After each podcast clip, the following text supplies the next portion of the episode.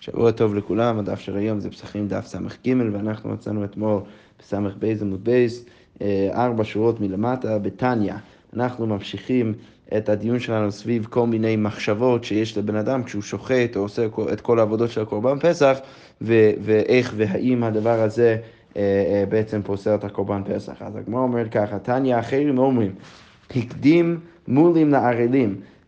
כשר. אז מה קורה אם בן אדם בתוך השחיטה חושב בתחילת השחיטה על אנשים שהם נימודים, ואז בהמשך השחיטה הוא חושב על אנשים ערלים. אז במקרה כזה, אה, הקורבן כשר. אבל ערלים נמולים, אם הוא חושב קודם כל על ערלים ורק אחר כך על אנשים נמולים, אז הקורבן פסול. אז כמו אומרת, מה ישנה מולי לערלים דקשר? אז למה... כשהוא מתחיל עם המולים ורק עכשיו, אחר כך מגיע לערלים זה כשר, דכולה אור לה באינן, כן? כי סליחה, כולה אור לבעילה ולקה, צריך, אה, אה, צריך כדי לפסול את הקורבן, צריך שכל המחשבה שלך תהיה לאנשים מערערים, ופה אין, כי הרי הוא התחיל עם אנשים שהם נימולים. אבל הגמרא אומרת, אם זה ככה, הרעלים למולי נמי כולה אור לבעינה ולקה, אבל גם הפוך זה, זה ככה, זה אמור להיות כשר. למה?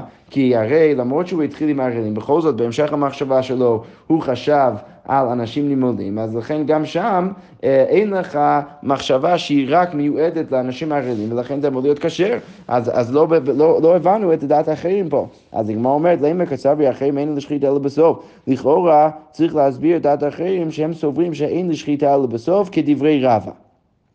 ואמר רבא עדיין היא מחלוקת. לא ניכנס אה, אה, לניואנס של האמירה של רבא אה, אה, שמופיע במסכת תמורות, אבל בכל זאת אה, רבא בעצם בא ואומר שאנחנו תופסים אצל השחיטה שאין לשחיטה אלא בסוף. מה הכוונה? יש בעצם שני אפשרויות שאפשר דרכם להסתכל על השחיטה. אפשר להגיד שישנה מתח...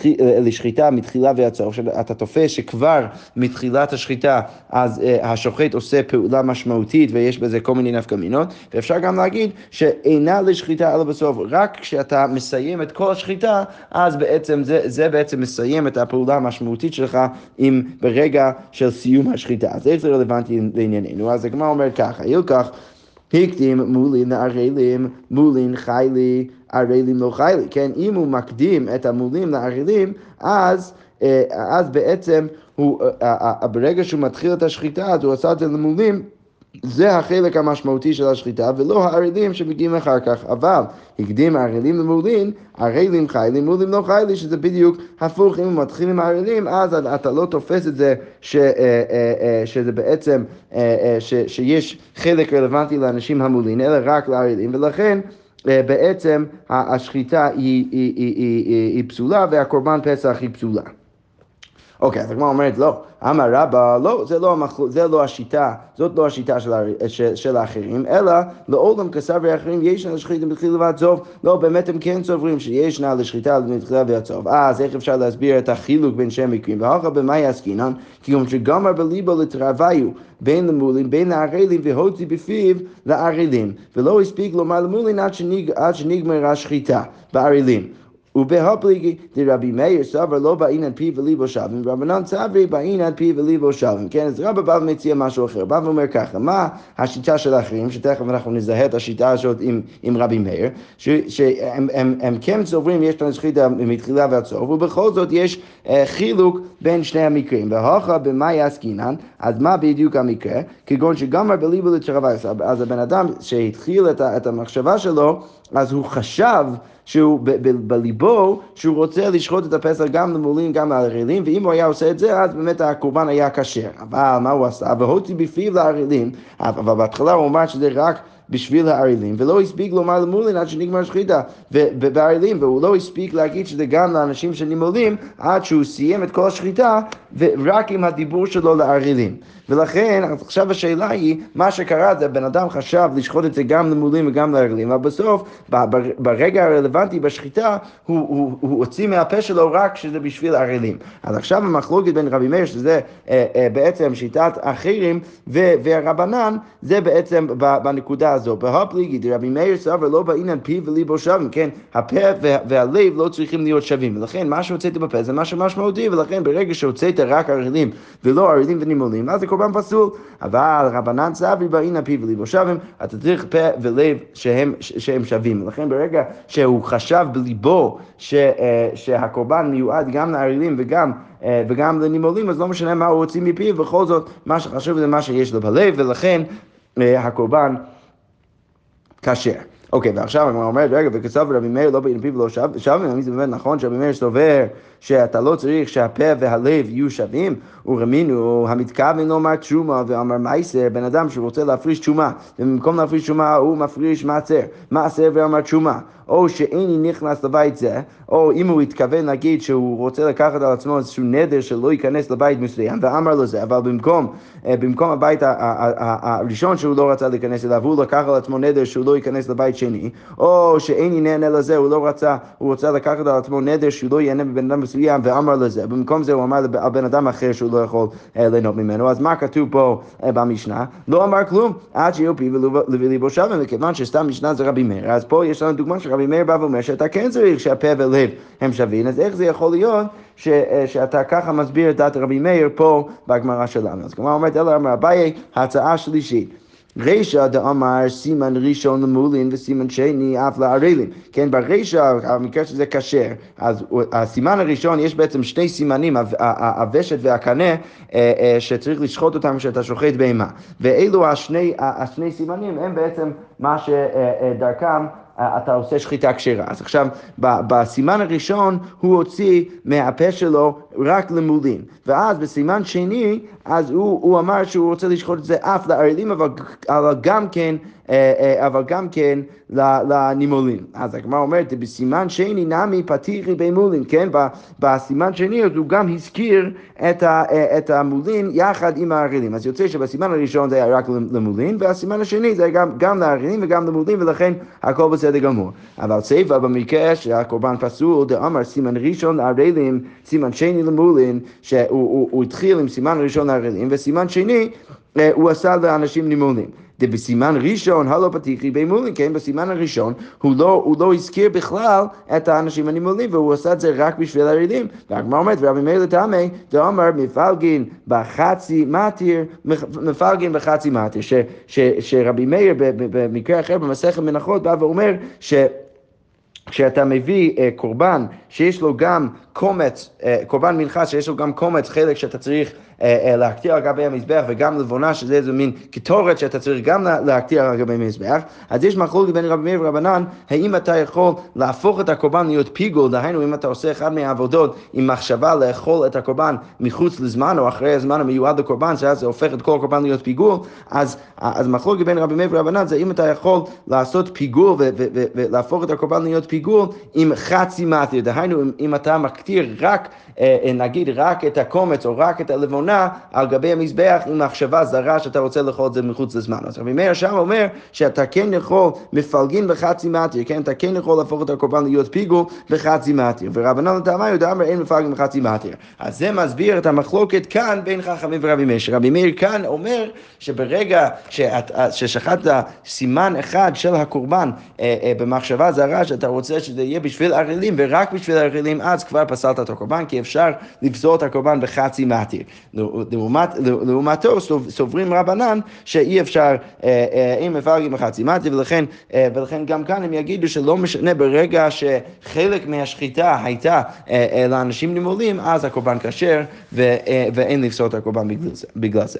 אוקיי, עכשיו אנחנו נמשיך למשנה הבאה. המשנה אומר ככה, שוחט את הפסח על חמץ, עובר ולא תעשה. כן, כתוב בתורה שבן אדם, אה, לא תשחט על חמץ דם זבחי, כן, אתה לא, אתה לא אמור לשחוט את הקורבן פסח אם יש לך עוד חמץ. אז הגמרא אומרת פה שבן אדם ששוחט, אה, סליחה, המשנה אומרת שבן אדם ששוחט את הפסח על חמץ, אז הוא עובר בלא, בלא תעשה. רבי יהודה אומר, אף התומין. כן, רבי יהודה בא ואומר, זה גם האחריות על, על, על הכהנים, העובדים בבית המקדש, שהם לא אמורים לשחוט את הקורבן תמיד של בין הארבעים בערב פסח, אם עדיין יש להם חמץ. ואנחנו ניכנס בגמרא לשאלה של, של מי בדיוק החמץ וכמה זה האחריות של הבן אדם השוחט, אה, אם יש לבן אדם אחר חמץ. אבל כרגע אנחנו פשוט אומרים שבן אדם ששוחט אה, אה, פסח, או אפילו את התמין של בין הארבעים, ויש לו עדיין חמץ, אז הוא עובר בלא תעשה.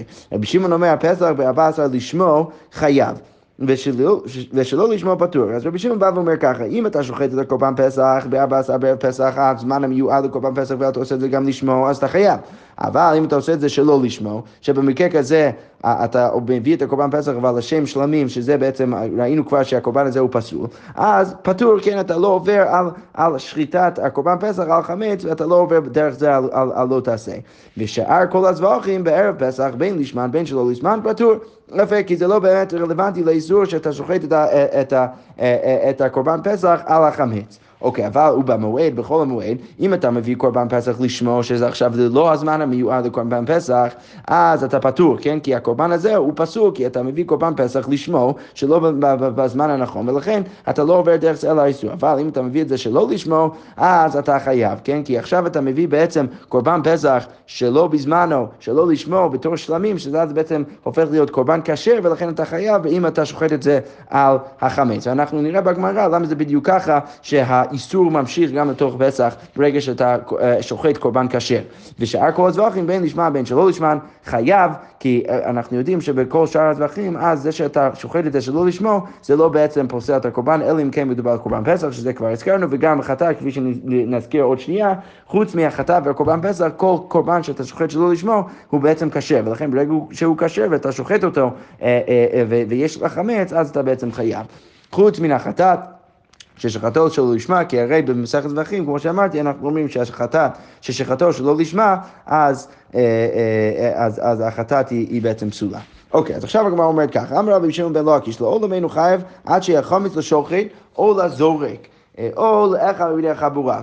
אז אה, אה, אז ראשון לקיש בא ואומר שמי בעצם אחראי כשהוא שוחט את הקורבן שלא יהיה אה, לאנשים סביבו את החמץ ודרך זה הוא יעבור על האיסור הזה. אז רבי שמעון בן בא ואומר אז הוא לא יהיה חייב אלא אם כן יש לשוחט עצמו אה, אה, חמץ, או לבן אדם שזורק את הדם חמץ, או לאחד מיני החבורה, כל עוד יש לאחד מהם חמץ, אז הבן אדם הזה עובר על לא תעשה ברגע שמביאים את הקורבן פסח. ועד שיהיה עמו באזהרה, והבן אדם לא רק שהוא, שהוא, שהוא שהוא יכול להיות בחבורה שלו, אלא הוא צריך להיות ממש בתוך האזהרה. וברגע שיש לו, אה, יש לאחד מבני החבורה חמץ והוא בתוך האזהרה, אז הוא עובר דרך זה על איסור שלא תשחט על חמץ דם זכרי.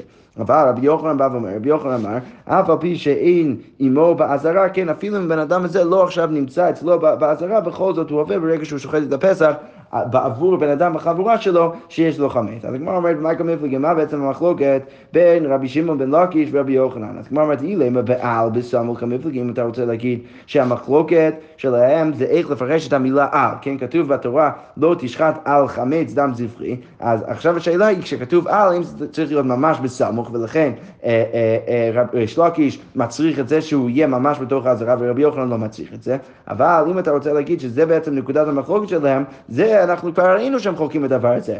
אמ, די רבי שמעון לקיש סבר על בסמוך, ולכן צריך להיות ממש באזהרה, ורבי יוחנן סבר לא באין על בסמוך, ויפלגו באחד הסמלה, הרי אנחנו כבר ראינו שהם חולקים בדיוק באותה נקודה.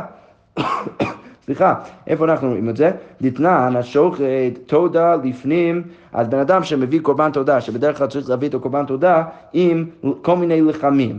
אה, אה, וברגע שאתה שוחט את הקורבן תודה, אז אתה מקדיש את הלחמים שאתה מביא את, אה, עם הקורבן הזה. אז כתוב שם, שוחט את התודה לפנים, אתה מביא את הקורבן בפנים, בתוך העזרה בבית המקדש, ולחמה חוץ לחומה, והלחם אבל מחוץ לחומה, לא קידש הלחם. אז הגמרא אומרת על, על המשנה הזאת, מה שאלנו, מהי חוץ לחומה, כן, מה נחשב כחוץ לחומה? אז רבי יוחנן אמר חוץ לחומת בית פגי, אבל חוץ לחומת עזרה קדיש, כן, ולא באינן על בסמוך. ורבי שמעון בן לוקיש אמר אפילו חוץ לחומת עזרה לא קדיש אמר באינן על בסמוך, כן? אז אנחנו רואים שיש בעצם מחלוקת בין רבי יוחנן ורבי שמעון בן לוקיש לגבי השאלה מה נחשב חוץ לחומה. רבי יוחנן בא ואומר אה, אה, שרק אם זה מחוץ לחומת בית פגי, שזה מחוץ לכל מה שמוגדר כירושלים, רש"י אומר היינו מקום חיצון שבירושלים, אז רק אם זה מחוץ לזה, אז הלחם לא, אה, לא מוקדש. אבל אם זה רק חוץ לחומת האזהרה, אז הלחם כבר קדוש ברגע שאתה שוחט. זה למרות שזה מחוץ לאזהרה, זה בסדר גמור. ולא בעניין על בסמוך, כן, אתה לא צריך ממש את הלחם ש, שיהיה בסמוך.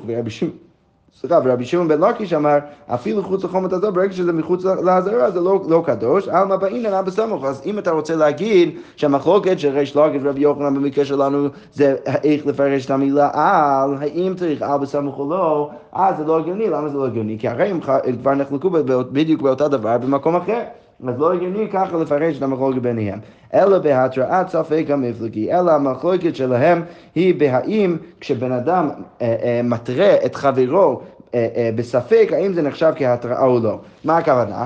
בן אדם שהולך עכשיו אה, אה, אה, לעשות איזשהו איסור, נגיד הוא הולך עכשיו לחלל שבת ואתה מתרה אותו, אתה אומר אתה לא אמור לעשות את זה ואתה תקבל כך וכך עונש אם אתה עובר על, על, על, על, על הדבר הזה. אז, אז אם... הוא אז עובר ועושה את הדבר הזה, זה נחשב התרה שלא בספק, כן, אתה פשוט מטרה את חברך, ואז הוא עובר על האיסור הזה. אבל אם אתה מטרה אותו באיזושהי סיטואציה, שאז אתה לא בטוח אם באמת יעבור על, על האיסור או לא, אז זה לא באמת נחשב כהתראה. אה, אה, אה, אז, הגמרא אומרת שזה בעצם המחלוקת בין בין רבי יוחנן ורבי שמעון בן לקיש. אבל הגמרא אומרת בהונמי הפליגי, אבל הפליגי באחד הזמנה, אבל גם את הנקודה הזאת אפשר להסביר, אה, אפשר להגיד שרבי יוחנן וריש לקיש כבר נחלקו בדיוק באותה נקודה, אז גם את זה אי אפשר להיות, אי אפשר להיות שזה בעצם ההסבר של המחלוקת ביניהם. איפה אנחנו רואים שרבי יוחנן ורבי שמעון בן לקיש כבר נחלקו בדיוק באותה נקודה, דאיתמר, כתוב שפועה שאוכל כיכר זו היום ועבר היום ולא אכלה בן אדם בא ואומר, אני לוקח על עצמי שבועה שאני לא אוכל את הלחם הזה היום. ואז עבר היום, סליחה, הוא לקח על עצמו שבועה שהוא כן יאכל את הלחם היום, ואז עבר היום והוא לא אכל את זה. אז עכשיו השאלה האם הבן אדם הזה מקבל מכות. אז רבי יוחנן וריש לוקיש תעמיד שוויו, לא כי הבן אדם הזה לא מקבל מכות. רבי יוחנן אמרנו לו, למה הוא לא מקבל מכות? משום דהבה לילאו שאין בו מייסה, כן? כי הוא עבר עליו, כי הוא לקח על עצמו שבועה שהוא יאכל את הלחם, ואז לא אכל את זה. אבל הוא לא עבר עליו עם איזשהו מעשה אה, אקטיבי, אלא הוא פשוט אה, עבר עליו, וזה ברגע שהוא לא אכל. ולכן בן אדם לא יכול לקבל מלכות עבור לאו שאין בו מייסה, וכל לאו שאין בו מייסה אין לוקין עליו. אבל התרעת ספק שמע התרעה, אבל אתה לא יכול להגיד לי שהסיבה שלא מקבל מכות זה בגלל התרעת ספק. כי בעצם בן אדם כזה אה, לא יכול, לא יכול באמת לקבל התרעה על זה שהוא עובר עליו, כן? כי כל בן אדם יגיד, ש, שיבוא ויתרה ויגיד, היי, hey, אם אתה לא אוכל את זה אז אתה תבוא עליו, זה, זה עוד התרת ספק, כי אתה לא יודע, יכול להיות שבהמשך היום הוא כן יאכל את זה. ולכן, אה, זה, לכאורה יש סברה להגיד שזה התרת ספק, אבל רבי יוחנן אומר, זאת לא הסיבה שהבן אדם הזה לא מקבל מכות. הסיבה שהבן אדם הזה לא מקבל מכות זה בגלל שזה לאו שאין בו מייסר ואין לו קין על לאו שאין בו מייסר. רבי שמעון בן לקיש חולק ואומר, אין לו לא, כי הוא גם מסכים בדין שהבן אדם הזה לא מקבל מכות, משום דהבה להתרת ספק, אבל זה בגלל שזה התרת ספק, והתרת ספק לא שמע התורה, ולכן הבן אדם הזה לא יכול לקבל מכות. אבל לאו שאין בו מייסר לא קין עליו, אז בעצם יש מחלוקת בין רבי שמעון בן לקיש ורבי יוחנן האם אנחנו אומרים שהתרעת ספק שמה התראה. אז, אז אם אנחנו רואים שהם כבר חולקים בנקודה הזאת במקום אחר, אז לא יכול להיות שכאן זה בעצם נקודת המחלוקת ביניהם. אז כמו אומרת אמרי, לעולם בעל בסמוך המבלי, כן אפשר להגיד שהמחלוקת שלהם באמת איך לפרש את המילה על, האם על צריך להיות בסמוך או לא, וצריך, בכל זאת אתה צריך את זה גם במקרה של תודה וגם במקרה של קורבן פסח. למה? דאי הפליגו לעניין חמץ, אם אתה רוצה להגיד שהמחלוקת שלהם בין רבי יוחנן ורבי שלקיש, אם אתה צריך אבא סמוך או לא, זה רק לעניין חמץ, אז הווה אמינא והוא הוא דכאמר רבי יוחנן לא בין אבא סמוך, רק שם רבי יוחנן יגיד שאתה לא צריך אבא סמוך, ולכן בן אדם שיש לו פסח, יש לו חמץ במקום אחר, אמ, אה, אה, אה, ושוחט את הפסח, אז הוא בעצם עובר על הלא תעשה שלא תשחט החמץ דם, דם זבחי. למה הוא אומר את זה כאן? משום דאיסור, כן, כיוון שזה איסור, אז ברגע שזה איסור, אז לא צריך אבא סמוך. וכל היכא דאיתה, איתה, ולכן כל, בכל מקום שהוא נמצא, אז הוא, זה נמצא שם ולכן זה איסור. אבל לעניין מקדש לחם, אבל, אבל לעניין להקדיש את הלחם, לא קדיש, אולי היית חושב שרבי יוחנן יסכים אז עם רבי משלוקי שהדבר הזה הוא בעצם לא נחשב כמקודש, כי אתה צריך באמת על בסמוך אה, במקרה כזה. זה לא קדיש אלא מבפנים. אז לכן, אם אמוד לרבי שמעון בן לקיש דבעינן על בסמוך, הייתי חושב ששם הוא יודע לרבי שלוקי שצריך על בסמוך, דאי איתי גבי קדיש אם הלחם הוא נמצא בפנים, בתוך הזרה זה מקודש, ואי לא, לא קדיש, מידי דהבה הכלי שרת, כן, כמו שאתה מקדיש דבר רק כשאתה ואתה שם את זה בתוך הכלי שרת, אז כמו כן, גם כאן רבי יוחנן יסכים עם ריש לקיש שאתה צריך ממש בתוך העזר, ולכן צריכה, אתה צריך את, את הכיוון הזה, כן? כי שוב, אולי הייתי חושב, אם המחלוקת שלהם הייתה מוזכרת רק לענייני חמץ, הייתי חושב שרק שם רבי יוחנן אומר שבכל מקום שנמצא החמץ לא צריך אבא סמוך וזה נחשב כאיסור, כיוון שמדובר על איסור תורה, אבל אם מדובר על משהו שהוא רק שאלה, אם אתה יכול להקדיש את הלחם שזה מחוץ לעזרה או לא, אז רבי יוחנן בזה כן יסכים עם ריש לקיש ויגיד שזה צריך להיות ממש בתוך העזרה, כמו דבר שצריך להיות ממש בתוך כלי שרת כדי להיות קדוש. אבל ויש מינם, וגם בדיוק הפוך, יש מינם לעניין מקדש לחם, אם היית אומר לי רק מחלוקת שם, אתה מאמין בהוק אמר רבי שמעון בלקיש, הייתי חושב שרק שם רבי שמעון בלקיש אומר,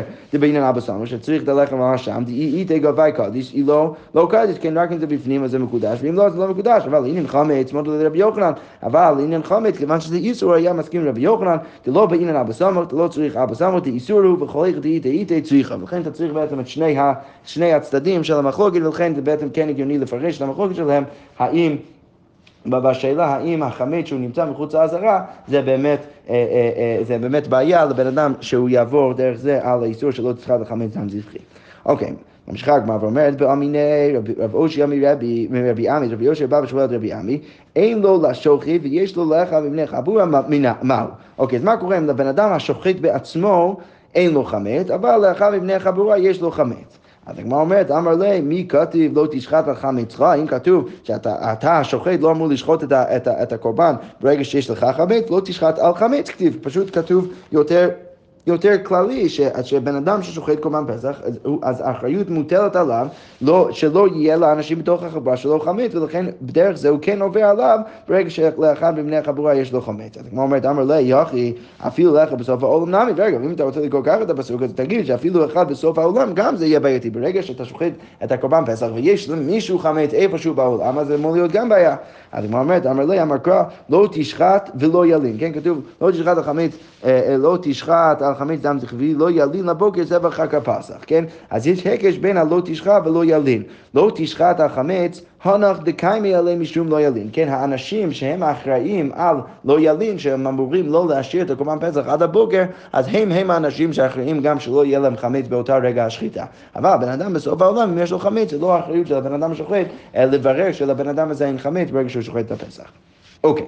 אמר רב פאפא, הילקה הכהן המקדיר את החלב עובר ולא תעשה. כן, עכשיו שאנחנו אמרנו שכל מי ש, שמוטל עליו האחריות שלא ללון או להשאיר חלק מהקורבן פסח עד הבוקר, כל מי שיש לו את האחריות הזאת, אז הוא בעצם שייך ולא תשחט על חמץ דם זבחי, אז אפשר ללמוד מזה שכהן שמקטיר את החלב, שהוא צריך לקחת חלק מהקורבן פסח ולהקטיר את זה על גבי המזבח, אז הוא עובר ולא תעשה אם יש לו עדיין חמץ ברגע ששוחטים את הפסח. הול וישנו בכלל הלנת הימורים, כיוון שיש לו את האחריות, יש לו בכלל הלנת הימורים, אז אנחנו אומרים אז אנחנו אומרים שהבן אדם הזה, הכהן הזה בעצם אה, אה, בעצם אה, אה, עובר על הלא תעשה ברגע שיש לו עדיין חמץ והוא מקטיר את החלב על גבי המזבח. הגמרא אומרת, תניא כ"ט דרב פאפא, שוחט את הפסח על חמץ עובר בלא תעשה, מתי? אז מתי עוברים על לא תעשה? בזמן שהוא לשוחט או לזורק, או לך מבני החבורה. היה לך בסוף העולם, אין זקוק לו, כן, כמו שאמרנו, אם יש לבן אדם בסוף העולם חמץ, אז השוחט את הפסח לא אחראי על הבן אדם הזה. ואחד השוחט ואחד הזורק ואחד המקטיר חייב. אז כל האנשים האלו חייבים, כמו שרבי מאיר אומר, פה מוסיפים בברייתא גם המקטיר, גם הכהן שמקטיר את החלק על גבי מזבח חייב. אבל המולק את העוף בארבע עשר אינו עובר ולא תעשה בלא כלום. בן אדם שמביא קורבן עוף שלא שייך לכאורה בכלל לקורבן פסח והוא מביא את זה אה, אה, בארבע עשר ויש לו חמץ, אז הבן אדם זה לא עובר בלא כלום. אוקיי, אז הגמרא אומרת, רגע, אומרינו, השוחט את הפסח על החמץ עובר בלא תעשה. אז בן אדם ששוחט את הפסח, כן עובר בלא תעשה. רבי יהודה אומר, אף התומי. אוקיי, אז אמרו לא, לא אמרו אלא בפסח בלבד, כן רק הקורבן פסח בלבד, זה הדבר היחיד שיכול אז לגרום לבן אדם לעבור בלא תעשה. סליחה, איבדתי את המקום, לא אמרו בפסח בלבד. אוקיי, אז עכשיו ממשיכה הברייתא ואומרת, אי מתי, מתי בן אדם באמת עובר על האיסור הזה? בזמן שיש לשוחט או לזורק או לאחד מבני חבורה. היה לאחד בסוף העולם, אין זרקו לו, כמו שאמרנו, ואחד השוחט ואחד הזורק ואחד המולק. ואחד המה זה חייב. אז כל האנשים האלו הם חייבים. ועכשיו יש לנו גם כן קושייה מהברייתא על הברייתא הקודמת, כי עכשיו אנחנו כן אומרים שהבן אדם המולק וגם הבן אדם שמזה, אז הם חייבים, אה, אה, וגם קושייה בתוך הברייתא עצמה, כי לכאורה שיטת חכמים זה שרק הקורבן פסח יכול אז לגרום לבן אדם לעבור על האיסור הזה, ולא בן אדם שמביא קורבן אחר. אז אנחנו נצטרך לתרץ את שני הקושיות. אבל הקומת את המנחה אינו עובר בלא תעשה, בן אדם שקומת את המנחה, אז הוא לא עובר, וגם המקטיר את האמירים אינו עובר בלא תעשה, שזה גם קושייה על רבי מאיר. אה, אה, אז הגמרא אומר, קשיא מליקה מליקה, קשיא הקטרה הקטרה, כן? יש פה שתי קושיות מברייתא על הברייתא. בברייתא הראשונה אמרנו שהמולק אינו חייב, ובברייתא השנייה אמרנו שהמולק חייב, וגם אמרנו שה... שבברייתא הראשונה שהמקטיר חייב, ובברייתא השנייה אמרנו שהמקטיר לא חייב. אז הגמרא אומרת, ולי תמך, רגע, אבל אם אתה רוצה להגיד את זה, תקשי לך היגובה, אתה צריך פשוט להקשות בתוך הברייתא עצמה, לפני שאתה מקשה מהברייתא השנייה לברייתא הראשונה, יש קושייה בתוך הברייתא עצמה. דיקטני לא אמרו אלו בפסח בלבד, כן, חכמים אומרים שאתה יכול לעבור על איסור חמץ, לא צריכת החמץ דם זכרי רק בקורבן פסח בלבד, והדותן, ואז בהמשך פתאום כתוב, אחד השוכר, ואחד ואחד המולק, ואחד המזה, כן, שזה סותר את מה שהיה כתוב לפני כן בברייתא, כי לכאורה משמע מתחילת הברייתא שזה רק קשור לקורבן פסח שאתה יכול לעבור על האיסור, ופה בהמשך כתוב אפילו בן אדם שמולך קורבן אחר, אז גם הוא יהיה חייב. אלא מה צריך להגיד? הו ואו רבי שמעון. אז צריך להסביר בעצם את שני, אה, את שני הברייתות כשיטת רבי שמעון. מה שאומר, חוויו הנח מתניתא רבי שמעון, דמתניתין דפטר השאר קורבנו בארבע עשר ומחייב עליו במועד. כן, כמו שראינו גם במשנה, שבארבע עשר זה בעצם פטור, אה, אה, כל בן אדם שמביא קורבן אחר,